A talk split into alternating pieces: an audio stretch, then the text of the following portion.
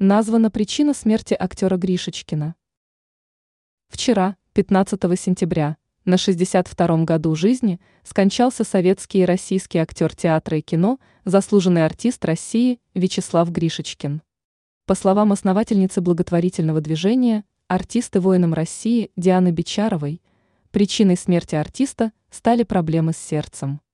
Об этом сообщает «Комсомольская правда».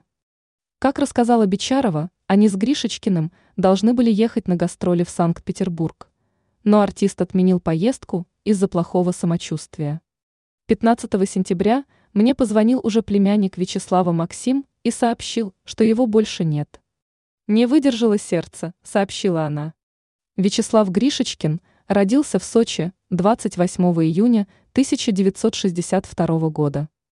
Окончил ГИТИС, служил в Московском театре на Юго-Западе, Российском академическом молодежном театре, был худруком Волжского драмтеатра.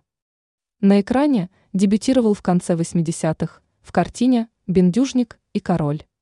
Его наиболее популярные работы в телесериалах «Солдаты», «Каменская», «Бригада», «Счастливы вместе».